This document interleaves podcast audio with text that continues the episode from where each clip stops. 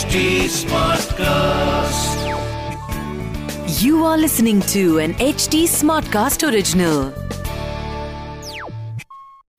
जय श्री राम पिछले एपिसोड में हमने सुना, फिर राम ने माँ कौशल्या के पैर छूकर आशीर्वाद लिया और सीता के भवन की ओर चलने लगे इतने समय तक उन्होंने अपने इमोशंस को कंट्रोल किया, ताकि बाकी लोगों को तकलीफ़ ना हो लेकिन अपनी सीता को देखकर श्री राम अपने मन के अंदर के भाव को छुपा नहीं पाए। सीता को भी अब तक इन सारी घटनाओं के बारे में पता नहीं था।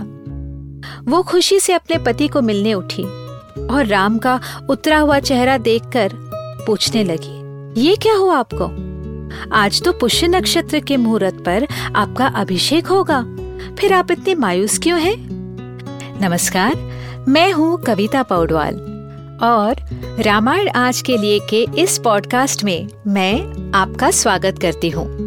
इस पॉडकास्ट में मैं आपको मूल वाल्मीकि रामायण, यानी ओरिजिनल रामायण की कहानी तो सुनाऊँगी, पर हम साथ मिलकर ये भी समझेंगे कि आज के लाइफ में इस रामायण का क्या रेलेवेंस है।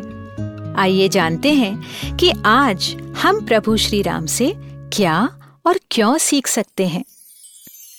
श्री राम जय जय राम श्री राम। सुनिए रामायण आज के लिए कविता पौडवाल के साथ।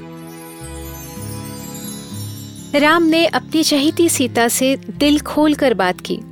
सीता मेरे पिताजी ने मुझे वनवास जाने को कहा है।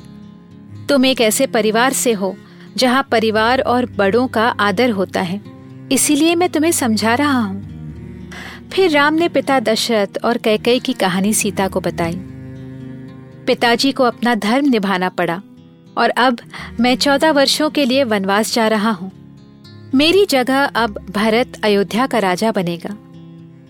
सीता, मैं तुमसे विदा लेने आया हूँ, लेकिन जाने से पहले तुम्हें बताना चाहता हूँ कि तुम किसी की भी और मन मैला मत करना।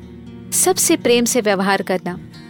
भरत, शत्रुघ्न मुझे बहुत प्रिय हैं, इसीलिए उनसे प्रेम से बर्ताव करना, उन्हें अपने बेटों की तरह या छोटे भाइयों की तरह प्यार करना। और अब तो भरत राजा बनेगा, उसके सामने कभी भी मेरी बढ़ाई मत करना। मेरे बूढ़े पिता और माँ कौशल्या का ध्यान रखना, उन्हें तुम्हारे सहारे की आवश्यकता होगी। मैं ये सब सिर्फ़ तुमसे मांग सकता हूँ, सीता। और उम्मीद भी कर सकता हूँ। मैं वनवास अकेले जाऊँगा।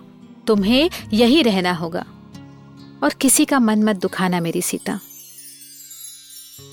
सीता ने प्यार से, लेकिन दृढ़ निश्चय से राम को उत्तर दिया। पिताजी, माँ, भरत, शत्रुघ्न, ये सब अपने पिछले जन्म के कर्मों के अनुसार फल भुगत रहे हैं। लेकिन मेरा भाग्य तो आपसे जुड़ा है। एक पत्नी का आश्रम उसका पति होता है, और कोई नहीं। वह एक दूसरे की शक्ति होते हैं। अगर आप वन जाएँगे तो आपसे पहले वन में पैर मैं रखूँगी। मैं आपके साथ वन में उतनी ही खुश रहूँगी, जितनी मैं अपने पिता के घर में रही हूँ। मुझे विश्वास है, आप पूरे वन के लोगों को संभाल सकते हैं। फिर मैं तो आपकी ब्याहता पत्नी हूँ। मैं अभी से फल मूल खाकर आपकी सेवा करूँगी। आपके साथ मैं वन की सुंदरता देखना चाहती हूँ। आपके बिना मेरा यहाँ कुछ भी नहीं है, राम। मैं आपके आगे चलूँगी।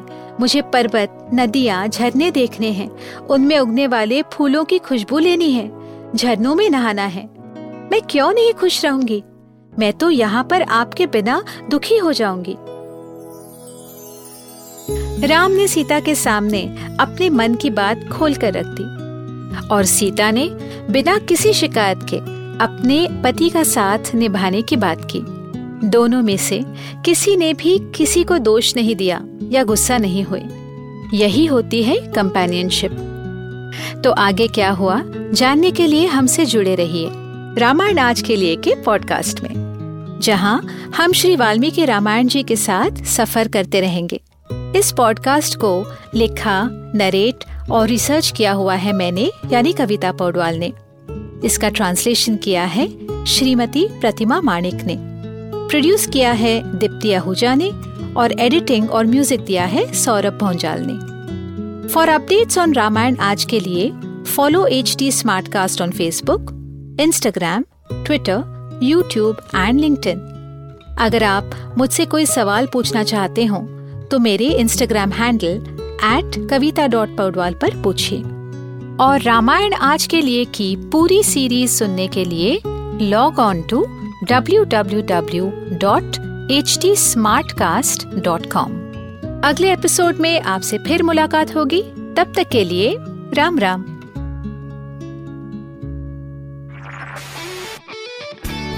This was an HT Smartcast original. HT Smartcast.